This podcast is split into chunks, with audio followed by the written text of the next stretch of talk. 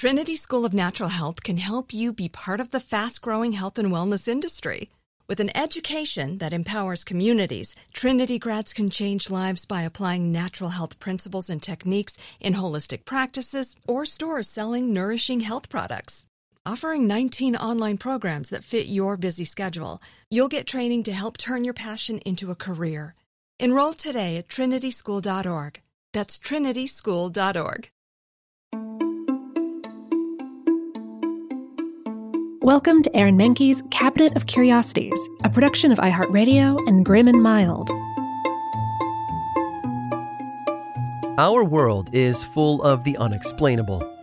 And if history is an open book, all of these amazing tales are right there on display, just waiting for us to explore. Welcome to the Cabinet of Curiosities.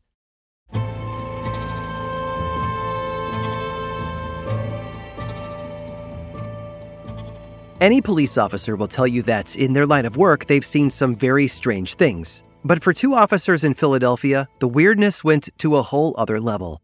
John Collins and Joe Keenan were patrolling the streets of Philly on the night of September 26th of 1950 when, all of a sudden, they saw a mysterious object fall from the sky and land on a telephone pole.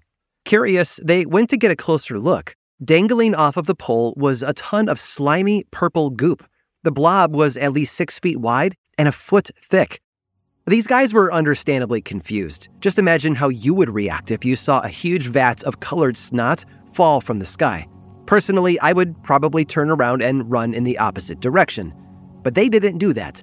Instead, they called for backup. Two other officers arrived, and all four of them were looking at the goop, trying to figure out what it was, when it evaporated right before their eyes. It was literally just there one moment and then gone the next. The police officers were so freaked out that they contacted the FBI. An investigation revealed no further clues about the disappearing goop's nature or origins, but it did make headlines. The next morning, the Philadelphia Inquirer ran an article entitled Flying Saucer Just Dissolves. And that's saucer with air quotes, like the goop might have been some kind of extraterrestrial pasta topping. Now, fast forward to 1957. Film producers Jack Harris and Irving Millgate were looking for their next big idea, and they remembered reading about the goop in The Inquirer a few years earlier. This inspired them to write a screenplay about a mindless, faceless purple ooze that came from outer space and was the embodiment of pure evil. Thus, the 1958 blockbuster movie The Blob was born. If you've never seen it, it stars a young Steve McQueen fighting for his life against the extraterrestrial snot monster. And honestly, it's better than it sounds. The original movie was a hit, followed by multiple re releases, a sequel, and a remake in 1988. But despite the success of The Blob, one question still remains What exactly did those police officers see that night? It turns out unexplainable jelly like substances have been reported, well, much more often than you would probably imagine. As early as the 14th century, European writers mentioned the goop under various names like star slime and star jelly, because it was believed the substance fell to the earth during meteor showers. And although it was most often described as clear or white, it could also be purple, and some people believe that it had magical or at least medicinal properties. One medieval English physician claimed the stuff could be used to treat injuries. The so called star jelly appeared in other continents too. Locals in Veracruz, Mexico called it, to put it kindly, moon poop. These days, though, we know star jelly can't come from space because it would be destroyed by the Earth's atmosphere before it reached the planet's surface. But there are quite a few other theories about the origin of the ooze. Some scientists believe that it could be a type of algae that soaks up water, turning it into a gelatinous mass when the weather is just right. Others think that it might be glycoprotein, which is a gooey substance that female frogs store their eggs in. Perhaps the grossest theory is that star jelly is just vomit, like maybe an animal accidentally ate a poisoned toad or a worm and then puked it up, leaving a pile of goop behind. However, none of these theories can explain why those Philadelphia officers saw the stuff falling from the sky. Plus, a 2009 study seemed to rule all of those other ideas out. Scientists commissioned by the National Geographic Society determined that the star jelly did not contain DNA, meaning it likely wasn't of plant or animal origin. While we might not know what star jelly really is, the iconic 1950s snot monster is still going strong. These days, the Blob movie remains a cult classic, and the silicone gel used to simulate the viscous villain during its filming actually still exists. The curious collectible belongs to one Wes Shank, who bought it from the film crew in 1965 and has kept it stored in a can inside his house ever since.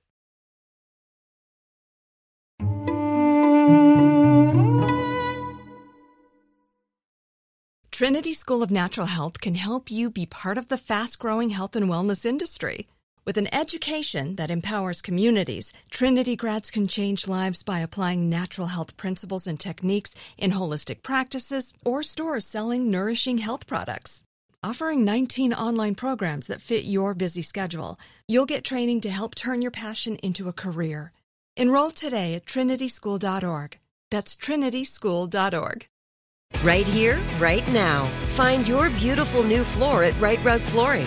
Choose from thousands of in stock styles, ready for next day installation, and all backed by the right price guarantee. Visit rightrug.com. That's R I T E R U G.com today to schedule a free in home estimate or to find a location near you. 24 month financing is available with approved credit. For 90 years, we've been right here, right now. Right Rug Flooring.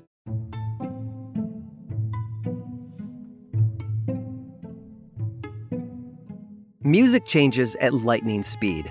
For example, only a handful of years separate the end of the big band era and the dawn of rock and roll.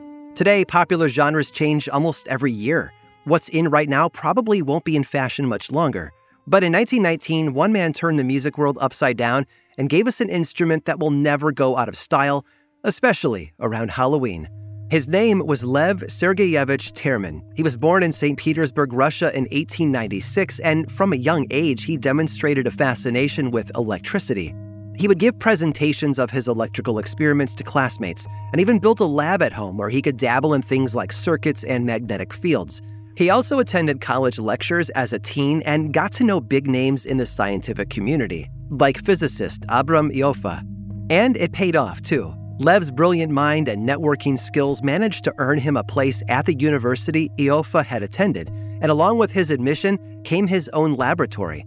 As part of his research, he constructed a million volt Tesla coil, which led to studies of gas and light. Lev was so smart, he was recommended by the university's leadership to attend a military engineering school in Petrograd when he was only in his second year of college. They typically restricted enrollment to fourth year students. He managed to graduate in six months and entered the military as a radio engineer. He was then tasked with connecting Moscow to the Volga region by way of a radio station. Lev did a lot of work over the next several years for the war effort, but eventually his past came calling. Literally. Abram Ioffe had just founded a new physical technical institute in Petrograd and wanted Lev to work with him. The young scientist showed up ready to put his scientific mind to the test.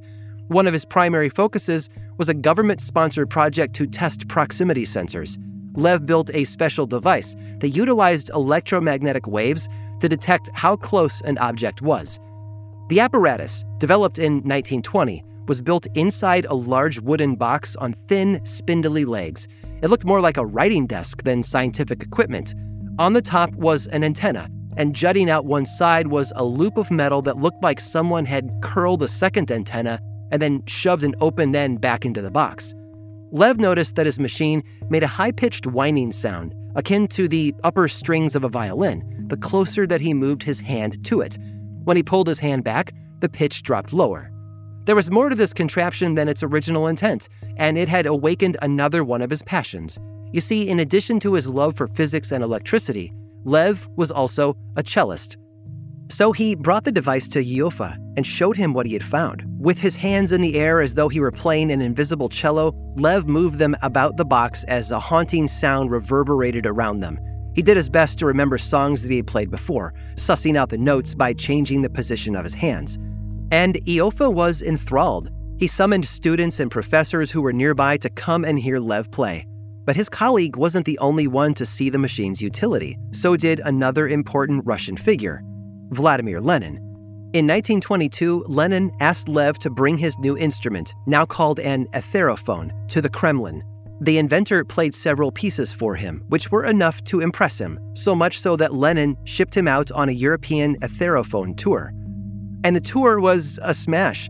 Lev took his show overseas the next year, playing to packed houses at Carnegie Hall and the Met in New York City. But he was more than a musician, he was also a scientist, and to Lenin, the perfect spy. And with a hot new instrument that was garnering rave reviews, it was only a matter of time before a major American company arrived with the goal of selling it to the masses. That company was RCA. Lev sold them the manufacturing rights in 1929, and pretty soon his etherophones were reaching, well, not a lot of people.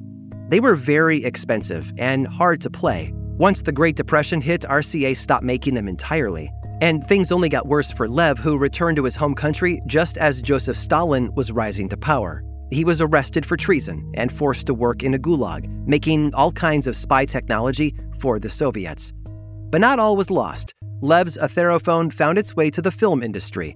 Its haunting, ethereal tones were perfect for mysteries and thrillers, and eventually science fiction pictures as well. Most famously, Bernard Herrmann used it in his score for the 1951 film The Day the Earth Stood Still. Since then, it's been heard in movies like Batman Forever, Mars Attacks, and Ghostbusters.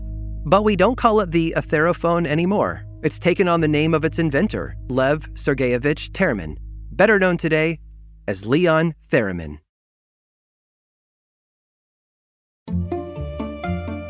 I hope you've enjoyed today's guided tour of the Cabinet of Curiosities. Subscribe for free on Apple Podcasts or learn more about the show by visiting curiositiespodcast.com. This show was created by me, Aaron Mahnke, in partnership with How Stuff Works. I make another award winning show called Lore, which is a podcast, book series, and television show. And you can learn all about it over at theworldoflore.com. And until next time, stay curious.